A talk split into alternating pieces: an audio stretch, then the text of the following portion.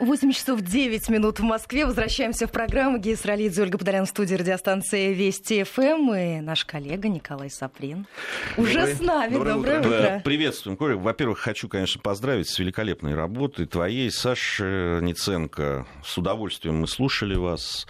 И с удовольствием, конечно, слушали уже не в качестве на этом чемпионате не только радио, да, комментаторов, но и телекомментаторов. Один из полуфиналов. Вообще, на мой взгляд, конечно, комментировать полуфинал чемпионата мира, да еще домашнего чемпионата мира, это, в общем, здорово. Спасибо огромное. Очень жаль, что нет Саши, я сейчас здесь. Вот, я хочу сказать, что, конечно, без Саши бы не было ничего. Вас уже просят, конечно, крикнуть гол, говорят, у вас так хорошо получается, что можно записать на рингтон. И записи можно там как раз попробовать услышать. Но вообще, вот как раз по поводу парного комментария, очень здорово, что вот довелось это работать именно с Сашей. Мы так считали, сколько уже у нас матчей получилось за этот чемпионат мира. Мы же работали на радио, на интернет, получилось около 35-37. Конечно, очень большая цифра. Мы с Сашей работаем очень давно, почти 10 лет. И, в общем, знаем друг друга, понимаем друг друга с полуслова. Я опять хочу сказать, что если бы вот не Саша, наверное, не было бы такого удачного у нас в плане комментирования еще чемпионата мира. Не, ну да, тандем у вас замечательный. Иногда вот ощущение было, когда знаешь чуть-чуть изнутри, да, вот, что у вас расписано, где кто замолкает, где кто подхватывает и так далее. Да, не, ну здорово, поздравляю вас с этой замечательной работой, абсолютно потрясающе. Это наши слушатели тоже отмечали все, и в социальных сетях в том числе. Ощущение от чемпионата.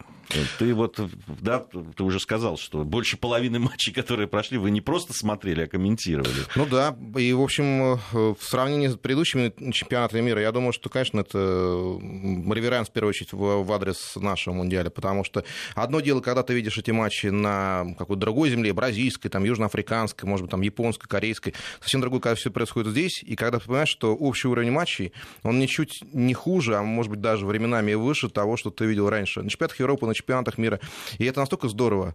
Видеть все это на наших стадионах, я, если честно, и подумать не мог, что такое возможно. А вот поди ж ты, на «Спартаке», в Лужниках, в Санкт-Петербурге, в Самаре, в Саранске приезжали лучшие туда команды мира и, в общем, показывали очень высокий уровень. Молодцы. Я думаю, что как раз у нас чемпионат по футбольным составляющим был одним из лучших в истории.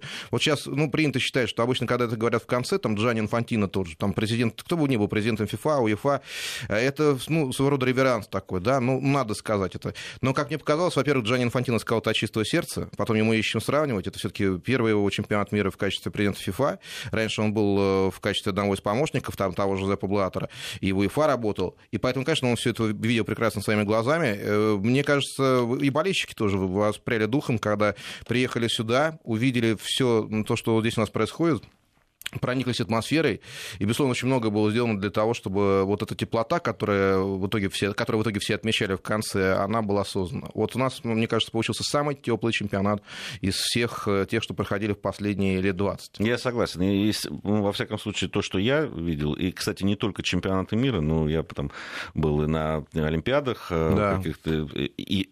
Сами по себе Олимпиады, в общем, они по своему духу должны быть такими, но вот такой теплой атмосферы действительно я не припомню. С точки зрения там, футбольной, давай немножко о нашей сборной, потом вообще о тенденциях того, что мы увидели. Вообще чемпионат мира всегда некий такой рубеж по футболу. Всегда мы стараемся увидеть что-то новое, что-то, да, то, как будет меняться футбол, в какую сторону он идет и так далее. Вот если о нашей сборной говорить, понятно, что после выступления удачного мало кто ожидал, что такое оно удачное будет именно нашей сборной. Немножко эйфория сейчас проходит, понятно, я уже говорил об этом, что тоже надо разделить успех этой сборной в конкретном турнире с конкретным тренером и конкретной командой и то, что происходит у нас в футболе вообще, в принципе. И все равно проблемы есть, они никуда не делись, и их все равно надо будет решать и этим заниматься. Серьезно, президент уже сказал, что в Калининграде будет заседание, которое будет посвящено в том числе и футболу, и тут там будет и тренер нашей сборной, и капитан, а потом будет встреча и со всеми игроками нашей сборной. То есть все понимают, что останавливаться нельзя, и очень-очень много проблем. Но, в принципе, вот если говорить о выступлении нашей сборной, что бы ты отметил, чтобы... Ну, мне кажется, что все-таки те проблемы, которые у нас есть в футболе, и то выступление, которое она показала здесь на чемпионате мира, это две разные истории. Конечно, вот эта работа Станислава Черчесова, его помощников и всех игроков, без исключения, она показывает, что даже у нас, вот здесь, в наших условиях, когда ты понимаешь, что это не самые сильные игроки в истории за последние годы хотя бы, все равно можно сделать потрясающую команду. И вот это как раз, как мне кажется, очень хорошая история самопожертвования всех, без исключения игроков. Потому что, разумеется, когда ты выходишь на поле, и они сами говорили об этом перед огромным количеством зрителей родных, когда ты играешь на их глазах, невозможно как-то ниже определенной планки опуститься. И вот всякий раз ты стараешься ее поднимать выше, выше, выше, выше. И мне кажется, они запомнили. И в следующий раз они могут повторить это уже на полях, там, не знаю, там, румынских, английских, потому что чемпионат Европы через 2 года будет по всей Европе, катарских, разумеется. Да, у нас не самая сильная команда с точки зрения организации, даже не организации, игровых качеств. Но вместе с тем, вот сейчас в современном футболе на уровне сборных, пожалуй, востребованы те качества, которые наилучшим образом продемонстрировала сборная России. Это дух командный, это вера в себя, это единение, единство, вот каким бы оно ни было, да, в каком-нибудь матче ни было, все равно сборная России была этим сильна. И учитывая то, что, конечно, это ограниченный отрезок, участок времени, которые даются, как правило, на подготовку к турниру, вот этим была сильна сборная России, тем, что один за всех и все за одного. Сейчас в наших условиях, учитывая то, что институт сборных потихонечку приходит в упадок, и все больше и больше времени футболисты проводят в клубах, конечно, тяжело поставить игру вот за вот такой короткий срок. И то, что удалось нашей сборной, нашим тренерам, это, конечно, потрясающе. Я думаю, что в дальнейшем будет сложнее, вот, скажем, уже осенью, когда будет Лига наций проходить, или в отборочной кампании к чемпионату Европы, потому что, конечно, главная физическая подготовка, то, что показала наша сборная, к сожалению, вот за ближайшие 2 года, вплоть до финального турнира чемпионата Европы, такой бегущий, абсолютно, да, неистово на протяжении всех 90 или 120 минут мы сборную России не увидим. Но все равно вот как раз к этому нужно стремиться, и, наверное, игроки, вот если они настоящие профессионалы, конечно, должны быть готовы к матчам сборной отдельно и готовить себя в первую очередь, готовить себя, понимать, что все-таки это большая честь играть за сборную России, защищать честь нашей страны, и дальше уже вести ее по другим турнирам, тем более сейчас уже большая ответственность. Тут они прыгнули выше собственной головы, по всеобщему мнению, признанию. Сейчас нужно будет доказывать, что это было не случайно. Да, и от этого очень много будет зависеть, потому что, ну, сейчас футбольный бум. Да. Здесь реально такой футбольный бум. Скажи, может быть, это мои личные ощущения, может быть, я ошибаюсь, вот проверим сейчас.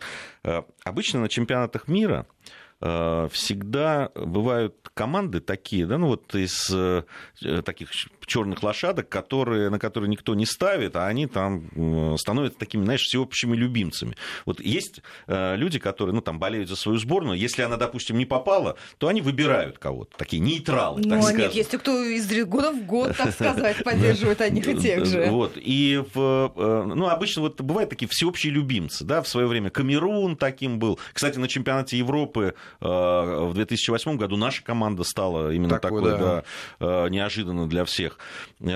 Вот на этом чемпионате вот такой ярко выраженной вот такой команды сюрпризов все-таки я не увидел. Ну а почему? А Хорватия? Неужели она кем-то оценивалась? Я к ним очень серьезно относился. Ну, лично я. Вот особенно там, я посмотрев первые игры хорватов, я понял, что, ну, и потом все-таки, да, такие игроки, как там, ну, тот же Модрич, все-таки говорил о том, что, ну, команда есть серьезная. Тот же Манджукич впереди. Ну, все-таки я не скажу, что я ожидал их увидеть в финале, но там до четвертьфинала-то, в общем, как-то мне казалось, что они могут дойти, да. Вот, ну, может быть, хорватов действительно, их выход в финал можно назвать таким. Но эта команда все-таки с именем и с именами. Я все-таки хочу вернуться к нашей сборной, потому что, на мой взгляд, она является командой открытием, и той командой, вот, за которой следили все. Потому что, ну, если вот первые матчи, да, Саудовская Аравия, Египет, и сразу у всех вопросы, ну, за счет чего мы бежим быстрее всех, за счет чего мы выиграем больше всех единоборств, и так далее, так далее. Такие чисто футбольные вопросы. Если люди просто не находили ответа, и если чувствовал с каждым матчем, что что ну, по всем законам физики, да, уже вроде как должно все идти на спад, а наши прибавляют, уже на морально-волевых берут и вытягивают. Опять наши, по-моему, в матче с Испанией же установили рекорд этого чемпионата мира по пробегу. Да. По пробегу, проезду, пробегу. 146 километров не в час, просто 146 километров общий их пробег. Ну, о чем говорить? На уровне сборных, по крайней мере, средняя цифра это 120, наверное, 115, может быть, действительно где-то в этом районе, но не 146. Это просто удивительная цифра. А если еще учесть, что в основном без мяча-то бегают. Конечно. Да? А это гораздо сложнее, чем с мячом, если вот, честно. Вот. Немногие же любят играть без мяча. Но вот сборная России, как мне кажется, научилась бегать за мячом и бегать за соперником. Но штука-то в том, что болели многие. Болели не только российские поклонники футбола. Вот мы с Сашей Неценко ночью возвращались из Сочи и присели в аэропорту. Значит, по соседству с нами были почему-то очень грустные. Да? Ну, хорватов было очень много, но было очень много грустных азиатских болельщиков. Мы спрашиваем, откуда вы? Из Малайзии, значит, из Камбоджи. Прилетели сюда. А почему такие грустные? Болели за Россию. Болели за Россию. Один из них в футболке российской. Мы спрашиваем, как, почему? Ну как, у вас хорошая команда, и, собственно, вот мы эту возможность изыскали для того, чтобы посетить ваш матч. Многие думали, что четвертьфинальный матч России и Хорватии, он, ну, априори, не самый по вывеске выдающийся, а ведь на самом деле получилось, что это самая фантастическая игра из тех, что можно себе представить. И по игре, именно футбольное содержание этой игры.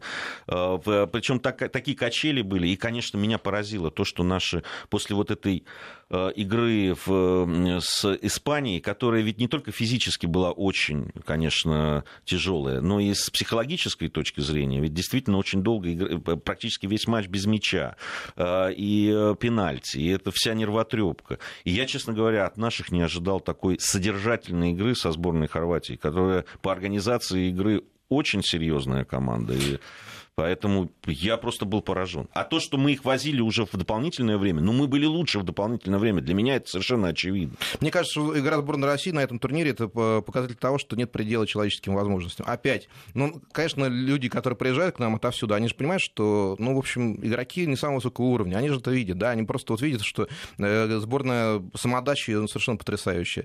И, конечно, я не знаю, есть ли там понятие там, в той же Азии, там, в Африке, в Северно-Центральной, там, Латинской Америки, ребят с нашего двора. Но вообще, вот глядя на то, как наши играли, да, хотелось сказать примерно так же. И наверняка это вот было еще очень понятно всем нашим гостям. То есть вот это очень сильно чувствовалось, вот это, конечно, вот этот момент. Конечно.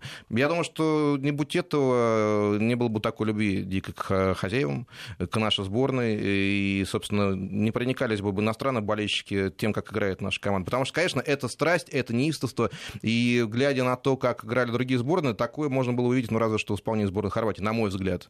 Да, вот этим как раз наши команды отличались, и, наверное, потому такая зажигательная получилась встреча в 1/4. Даже французы, вот они стали чемпионами мира, но все-таки они больше напоминали команду роботов, да? Та же Хорватия вчера, ну, просто жила футбол, как на протяжении всего чемпионата жила, играла, как будто вот дышала. И это очень сильно подкупало.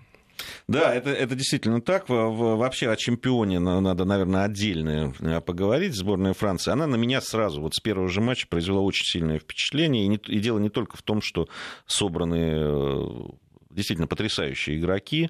О них мы, ну, те, кто следит за футболом, практически весь состав французов знали, даже тот же Мбаппе. В других условиях, наверное, он стал бы вот таким открытием чемпионата. Да. Но уж слишком долго мы за ним уже следили, и за его судьбой, и то, как он играл во французском чемпионате. И все знают эту его потрясающую, фантастическую скорость, когда он буквально на нескольких метрах может обойти соперников. У меня было ощущение, что французы вообще, они не глядя, просто бьют туда, направо. Я не знаю, да, что он догонит любой практически мяч. Но вот это вот определенная такая, вот ты сказал, роботы. Вот действительно какая-то... Не то, что страсти не было. Была там, конечно, и страсть футбольная, но все-таки очень заточенная на результат команда. Ну, как мне кажется, на чемпионате Европы 2-летней давности, когда французы играли у себя дома, они играли несколько иначе. Во-первых, там была другая сборная, там было очень много изменений в составе. И, разумеется, когда ты играешь дома, тем более у тебя настолько сильный состав, от тебя требуют не только выиграть, но еще и показать при этом классный футбол, так что вот все зажглись, да, по-настоящему. Опять, понимание классного футбола у каждого свое. У нас там, да, свое, допустим, да, игра без мяча, как получилось. Ну, а что, на что мы могли надеяться? У французов свое. Но, как мне показалось, вот эта ставка на результат, она, в общем, появилась уже исключительно, да, после поражения в финале двухлетней давности, когда, ну, казалось бы, ну, все должно было сойтись. На последних секундах основного времени Франция должна была выигрывать, а не получилось. Мне кажется, вот пересмотрел Дидишам отношение к комплектованию команды. Ну, и вопрос еще другой. За эти 2 года, вот как все меняется в футболе, да, и может измениться.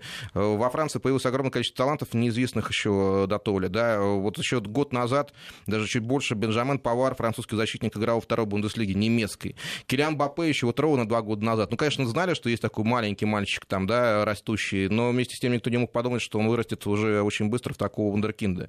Вообще, можно здесь, конечно, ассоциации с Пеле проводить, потому что вот глядишь на хронику 58-го года, чемпионат мира, и на нынешнего Килиана Мбаппе, ну, очень похоже, просто очень похоже. И тот Пеле был быстрый и очень шустро, да, умел обыгрывать Мбаппе, потрясающий скоростной дриблинг, если вот смотреться в те матчи, которые он проводил в клубном футболе, это просто вот удивительное, конечно, впечатление. Я думаю, что вот сейчас у французов есть все шансы, наконец, стать командой династий. В футболе, к сожалению, таких примеров было очень немного, та же Бразилия, может быть, сборная ФРГ начала 70-х годов. Да, но вот от французов крайне редко можно было подобного ожидать. Были разные поколения, которые реализовывали себя. Вот 98-2000 год — это поколение Зидана.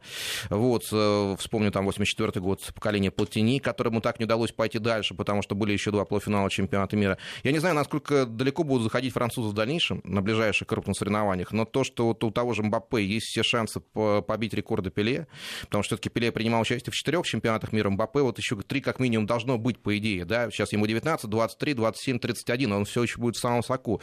Я думаю, что Франция будет биться за победу еще очень долго. Скажи, ну вот с другой стороны, о сборной Германии, да, когда вот ее, смотрели на ее выступление, и то, как быстро она обновляется, и как появляются все новые и новые игроки просто европейского, мирового уровня, тоже прочили в такую сборную, которая, да, которая будет долго править. Но мы увидели на этом чемпионате мира, что вот не получается так. Получилось так, что у немцев появилась некая зашоренность. Вот абсолютно точно. Если Дидье Дешам за 2 года изменил многое, 14 игроков новых появилось в сравнении с чемпионатом Европы 2016 года домашним, то у немцев практически остался тот же самый состав, который мог измениться на очень много позиций. Мы же видели в прошлом году, как Кубок Конфедерации выиграл практически второй состав сборной Германии. И тогда же в те же дни молодежная сборная Германии праздновала победу в первенстве Европы.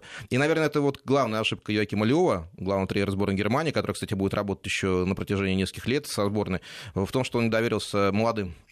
Чувствовалось в конце сезона, я, так получается, комментирую чемпионат Германии на протяжении многих лет, вот в конце сезона чувствовал, что у лидеров сборной Германии, которые тоже в Баварии выступают, резкий спад формы.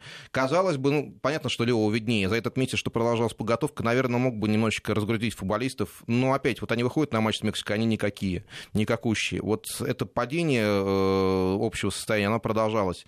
И, конечно, это очень сильно чувствовалось. Даже если бы там не было бы Южной Кореи, наверное, ее нужно было придумать, да, для того, чтобы немцы специально поняли, что и Лев отчасти понял, да, что, наверное, все-таки в этой ситуации нужно было доверяться не тем, кто опытнее и надежнее, как ему казалось, а тем, кто просто в лучшей форме находится. Ну вот этот выбор тренера. Конечно. Если посмотреть на ту же французскую сборную, ведь сколько было нареканий в сторону главного тренера французов при выборе игроков, при выборе того, как надо играть, какая... его же тоже, и этот матч самый скучный, как он был признан, единственный нулевой, как раз будущие чемпионы мира сыграли с бельгийцами. Да, это же, ну, так...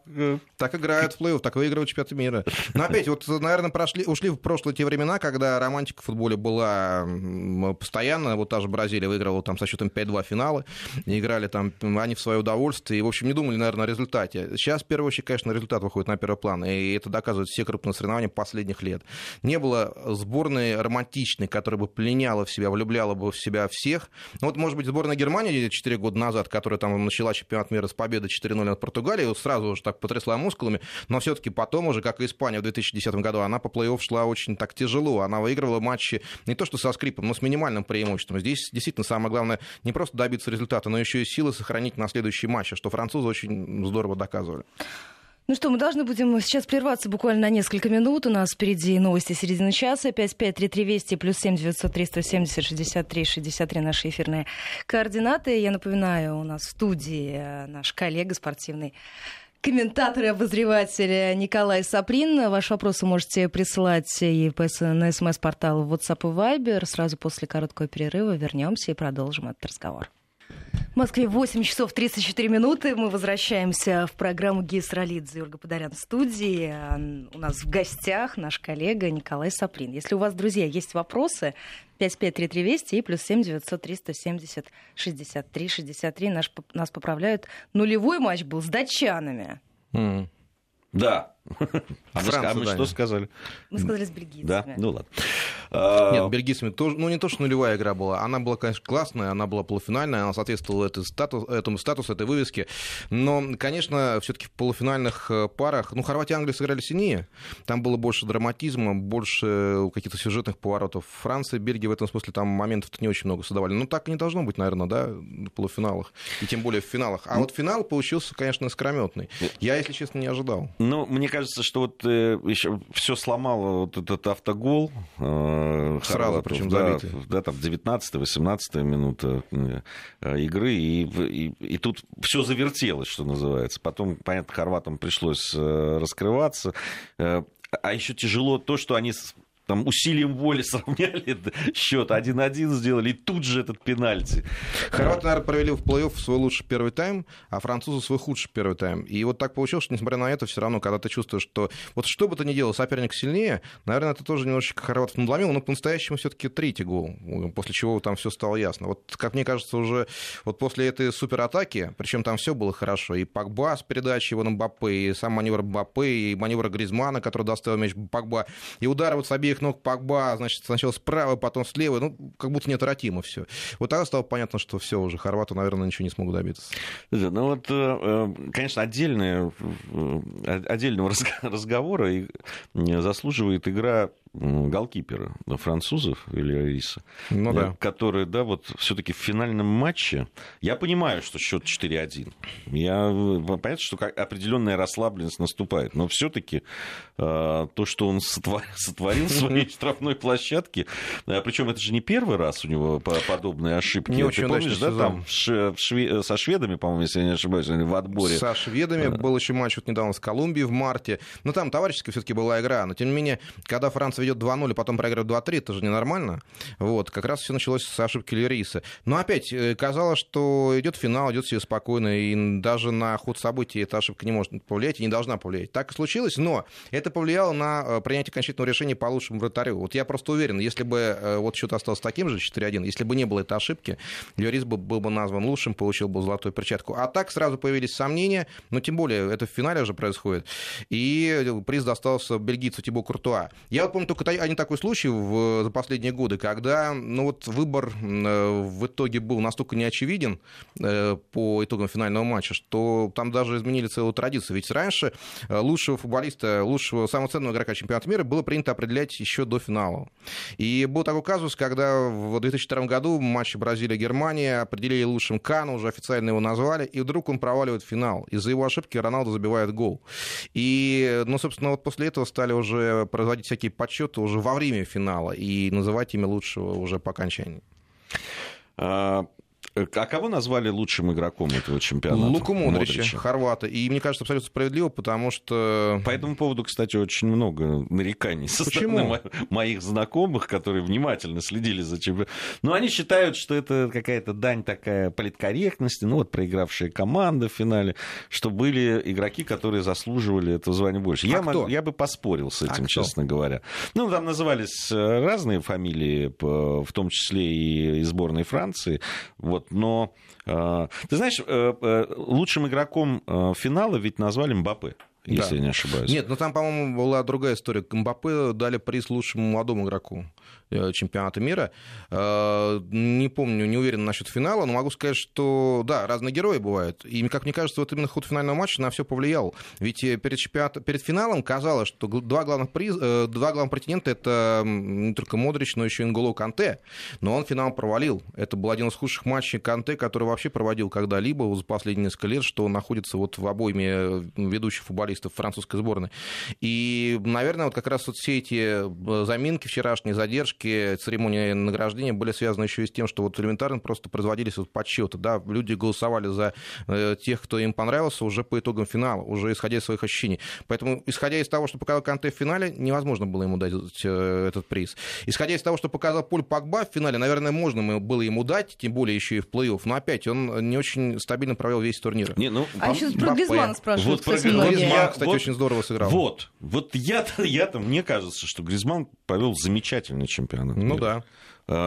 И то, что французы в итоге стали чемпионами мира, вот его заслуга-то очень серьезная. Я понимаю, что это заслуга команды, тренера, тренерского штаба и всех игроков, но Гризман ведь внес очень серьезную лепту. Очень серьезную. Причем по ходу группового этапа его критиковали, говорили, что, наверное, это то, что он не забивает, это говорит о многом, он не может быть сейчас лучшим. Но то, как он изменил свою игру на протяжении вот этих последних 2 лет, именно в сборной. Все-таки в клубе он забивает много, во многом исходя из того, что он играет порой на несколько другой позиции, его часто выдвигая вперед. Здесь он играет оттянутого нападающего, и то, что он спускается в глубину, и, в общем-то, частые партнеры, вот центральные полузащитники, тот же Погба, тот же Канте обеспечит ему относительную свободу, да, они просто доставляют его мяч и все, а там даже Гризман волен распоряжаться им по своему усмотрению. Это, конечно, очень важная структура в организации игры сборной Франции. И, конечно, Гризман там получает возможность дирижировать игровой, направлять ее в нужное русло, там, либо Мбаппе направо, либо на левый фланг, где может кто угодно из французов открыться, Люка Эрнандес, например, либо вперед на Оливье Жеру. Очень часто бывало так, что были длинные передачи с глубины поля на Жеру, он выигрывал воздух и скидывал на Гризмана, а тот потом уже направлял атаку, как считал нужным. Но опять, это, конечно, очень важно. И то, что он показал здесь, он же 2 года назад сыграл в основном как забивающий человек, да, он играл фактически на острие атаки. Сейчас он играл больше с глубины, и вот этот чемпионат показал, насколько он вырос именно как игрок-тактик, как человек, который понимает, в первую очередь, тактические планы тренера, и может их в жизнь воплотить. Конечно, Дидье Дешаму такого футболиста, наверное, не хватало 2 года назад. Мне кажется, что еще заслуга Гризмана, что в трудные для команды моменты он брал игру на себя. Ведь очень часто именно его действия приводили к тому, что игра ломалась. Она приносила именно действие Гризмана, приносила успех, и команда могла себя чувствовать лучше, даже в тех играх, в которые там что-то не так складывалось. Вот это как раз вот это качество, которое, мне кажется, надо отмечать именно вот на протяжении таких длительных турниров, как чемпионат мира. Это очень важное качество, умение взять. Кстати, Модрич в этом смысле тоже очень показательный. Я не то что спорю с этим выбором, просто, ну, понятно, кому-то ближе игра других футболистов, им кажется, что они... Здесь еще, конечно, от пристрастий зависит. Кто-то болел, может быть, за другие команды, и понятно, что те игроки... Это хорошо, когда есть выбор. Это хорошо, что люди спорят и говорят, что нет, а вот это значит... хороших выдающихся футболистов, которые играли на этом чемпионате мира, которые себя показали много. Вот тогда есть споры. Да, но выбирать стало сложнее, потому что, ну, с одной стороны, их больше становится, но с другой, звезд уровня там Пеле, Марадоны, очень-очень мало, Зидана даже, да, очень-очень мало. Вот это следующий вопрос мой. Вот на чемпионатах мира мы говорили о том, что бывают такие команды открытия. Но вообще чемпионаты мира были хороши всегда тем, что мы открывали футболистов. Вот эти самые имена. Вот эти самые там, да, там вдруг раз, и кто-то становится настоящим героем, какие-то новые имена мы открываем, тем более, что разные сборные приезжаем, за которыми мы не всегда следим, да, там, если это Азии касается. Там, вот, но... Ну, наверное, Мбаппе могли бы, я говорю, назвать, если бы не знали и не следили за ним с 16-летнего возраста. А вот такие имена, ну, в основном, то, о ком мы сейчас говорим, Гризман, Лука Модрич и вот все эти фамилии, ну, это уже известные состоявшиеся футболисты. Ну, а когда в последний раз вот такой был нереальный сюрприз? Ну, скажем, для вас, Гея, когда? Я вот пытаюсь вспомнить сам за последние годы, я не могу припомнить. И мне кажется, вот ответ на этот вопрос очевиден, потому что раньше, ну, допустим, даже 90-е годы, ну, не было такого количества международного футбола у нас в стране. Не было просто. Там, ну, условно, мы вспоминаем 5-й канал питерский, который показывал матч чемпионата Италии, и это было окошко вот в мир. Сейчас, 20-25 лет спустя, ну, опять, вот каждые выходные мы смотрим футбол из Англии, Испании, тоже там Германии и так далее, так далее. Это международный футбол завались, поэтому поэтому крайне тяжело каких-то новых игроков для себя открыть, когда ты практически всех знаешь. И когда селекционная служба, скаутские службы, ведущих клубов мира работают настолько хорошо, что от любого маломальски заметного игрока, даже из Азии, из глубины к Азии, они могут достать и привести сюда. Поэтому, конечно, мы всех знаем. И в этой связи каких-то сюрпризов ожидать, мне кажется, ну, как-то наивно, да? Я думаю, что дальше будет еще хуже. Дальше будут приезжать все сильнейшие, мы будем говорить, вот, пожалуйста, 48 команд, эти лидеры, конечно, мы всех прекрасно знаем, вот, ну, кто из них раскроется, опять это в большей степени проблема того же института сборных, но опять, вот не будет сюрпризов, их и сейчас нет, а дальше будет еще меньше. Мы должны будем буквально через 20 секунд прерваться на информацию о погоде и региональный блок. Коль, ну, можно экспресс-вопрос? Слушатель спрашивает по поводу того, а изначально было понятно, что Франция чемпион? Ну, не изначально, но, по крайней мере, чувствовался потенциал некий. Чувствовался резерв еще по групповому этапу, и, конечно, этот резерв Франция использовала. Погода. 8 часов почти 48 минут в Москве. Мы возвращаемся в программу. Геос Ралидзе, Ольга Подолян в студии. С нами наш коллега, спортивный обозреватель Николай Саприн. Для ваших вопросов 553320 и +7 900 370 63 63. Вот сразу несколько вопросов. А что, Николай, скажете про Англию? Англия еще будет прибавлять. Я думаю, что то, что мы сейчас увидели, это верхушка айсберга. Да, они вышли в полуфинал, но они могли сыграть сильнее. И, как мне кажется, в Англии определенная удовлетворенность по этому поводу есть, потому что все понимали, что с таким уровнем игры и таким уровнем футболистов, которые наконец-то появились, да, наконец-то у тренеров появился выбор, Англия может зайти чуть ли не до первого места, дойти. Но в том-то дело, что дальше у англичан будет, как мне кажется, прекрасная жизнь, потому что в прошлом году их молодежно-юношеские команды выиграли фактически с интервалом несколько месяцев, 2 чемпионата мира. Один в категории до 17 лет, другой в категории до 20. И поэтому, если себе представить то, что будет в Катаре, да, даже 17-летним звездам там будет по 20-21 году, 22 уже, наверное. И, конечно, это хороший возраст для того, чтобы уже раскрываться. Мы видим, что есть пример Мбаппе, который раскрывается в 18-19, и уже сейчас это один из лучших игроков мира, за которым устраивают охоту ведущие клубы мира, потому что, конечно, это перспектива на долгие десятилетия даже, ну, 15 лет, скажем. Поэтому, конечно, Англия будет играть. Осталось только надеяться, что все-таки вот те звездочки, которые приходят из юношеских сборных, они продолжат работу над собой. И в конце концов вот эта конкуренция общая за место сборной Англии, она будет максимальной. Тем более, что Англия здесь на чемпионате мира представила одной из самых молодых команд наряду с Францией. Но мы видим молодость, в данном случае молодо не зелено.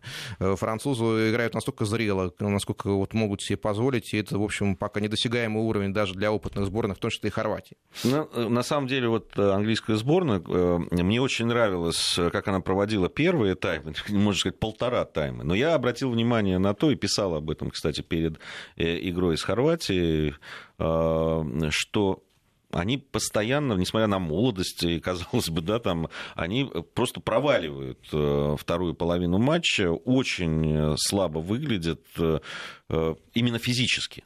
Теряется эта скорость бешеная, на которой они начинают всегда эти матчи. И для меня это было достаточно удивительно, потому что как раз британские футболисты всегда славились тем, что от начала до конца играют примерно в одном темпе, могут поддерживать его очень физически.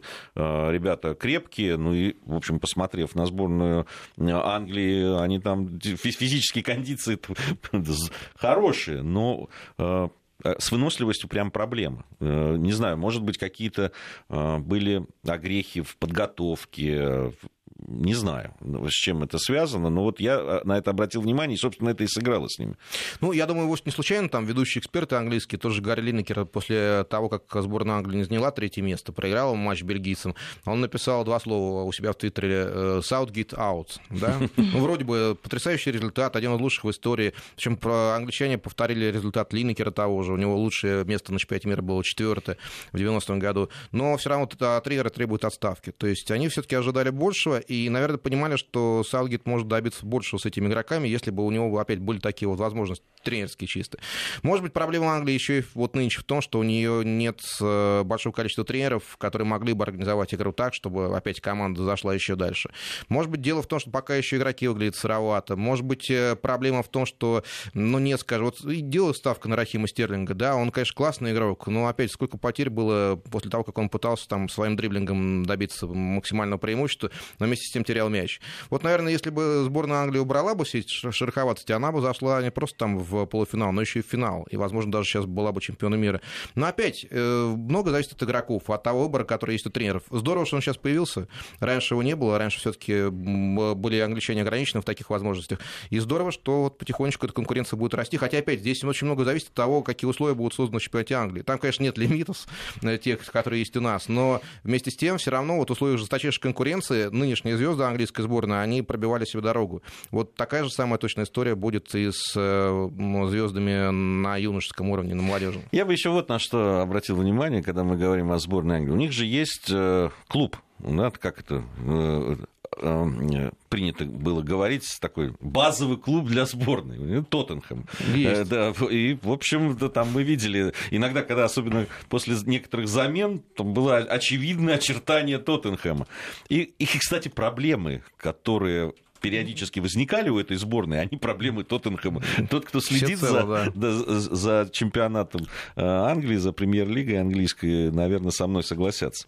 Еще об одной сборной мы должны сказать, мне кажется, вот ни разу еще не прозвучала здесь сборная Бразилии, которая по потенциалу, на мой взгляд, как раз была одной из самых сильных, на мой взгляд. И по тем играм, даже с той же Бельгией, все-таки второй тайм с бельгийцами, то, что бразильцы не забили, да, имея уже после того, как счет был 2-1, и два, ну, просто убойных момента, которые бразильцы должны исполнять, должны забивать, они не смогли. На мой взгляд, все-таки потенциал у этой команды был больше. Я не скажу, что там чемпионский, хотя и чемпионский, на мой взгляд, тоже, но все-таки эта команда должна была бы играть в финале, конечно. Ну, может быть, хотя вот за последние 4 года, я вспоминаю первенство мира в Бразилии, когда они дошли до полуфинала, но проиграли там разгромно Германии, много говорилось о том, что Бразилия неправильно работает с молодыми талантами. Что происходило? Их брали уже в 15-16-летнем возрасте, отправляли в Европу, и поэтому, когда они приезжали играть за сборную, они были, ну да, не бразильцы вроде бы, но они все-таки уже, понюхавшие европейскую пороху, они были немножко не те. Это были не те виртуозы мяча, которые должны были играть за бразильскую сборную. Сейчас несколько изменился вот крен отъезда в Европу, сейчас уже в несколько других условиях уезжают футболисты, но главное не это, а то, что, пожалуй, еще одна проблема, которая сейчас есть в Бразилии, отсутствие тоже солидного количества тренеров, которые могли бы повести сборную. И это очень большая проблема. Сборной не хватало системы. Вот то, что мы видели при Марио Загало, там, даже Карлос Альберто Перейра, при том, что его критиковали, даже несмотря на то, что он выиграл чемпионат мира в свое время в 1994 году, все равно это была не настоящая Бразилия, даже с такими творцами, как Ромарио и Бебето. Да, все равно Бразилию критиковали даже тогда. То, что появилось сейчас, действительно, Тит — это выдающийся по бразильским меркам тренер, который предложил свою систему, благодаря которой он выиграл чемпионат Бразилии, Кубок Либертадорес и клубный чемпионат мира разом фактически за один год. Это, конечно, был выход из ситуации, потому что, конечно, Тит — тренер очень прогрессивный. Другое дело, что эта система не сработала во многом из-за каких-то деталей, шероховатостей, а главное из них — это, конечно, не лучшая форма Неймара. Если он был в том состоянии, в каком пребывал 4 года назад, когда бразильцы были в полуфинале, это была бы совсем другая история. Я просто уверен, что они прошли бы Бельгию, причем на одном дыхании, и думаю, что они бы выиграли чемпионат мира. Но Неймар и вообще вот необходимость вписывать его в такую команду, где есть немало исполнителей ярких, это, конечно, проблема. Учитывая то, что Неймар даже не в лучшей форме постоянно брал игру на себя и отметился как раз с этими своими ужинками, симуляцией, значит, какими-то невероятными муками, которые он испытывал. Посчитали же, что в групповом турнире он 15 минут в общей сложности пролежал на поле. 15 минут. Ну, просто вечность. Вот. Конечно, с этим надо что-то делать. Но опять, 4 года есть, у Неймара еще есть время. Я думаю, что, конечно, люди взрослеют постепенно, и Неймар в том числе. Один шанс у него останется выиграть в Катаре, но это будет последний, скорее всего, шанс. О тех преобразованиях буквально, да, у нас минута есть, которые в скором времени ждут чемпионат мира, когда будет играть уже там 48 команд, по-моему. 48, да? Вполне возможно, это будет в Катаре. Да. Хотя Катар сейчас всячески открещивается, но что поделать. Может быть и такое. Взялись за гуш, как известно. Но вот твое отношение к этому. Есть ли в мире сейчас 48 команд, которые будут, ну, более-менее на каком-то, ну, приемлемом уровне демонстрировать футбол? Нет. Нет, и не будет, наверное, еще очень долго. Но мы сейчас видим, что футбол, в принципе, идет в сторону расширения. 24 команды будет в Азии. Вот Кубок Азии будет в начале следующего года. 24 команды. Ну куда? У вас 16 команд не играет. О чем вы говорите? 24 команды будет в Африке, на Кубке Африки следующего года. Но, опять, главное ведь не матч и не уровень команд. Главный праздник, который мы видим на стадионах и улицах тех городов и тех стран, которые принимают крупные соревнования. Спасибо большое. Спасибо большое. Николай Саприн у нас был. Спасибо.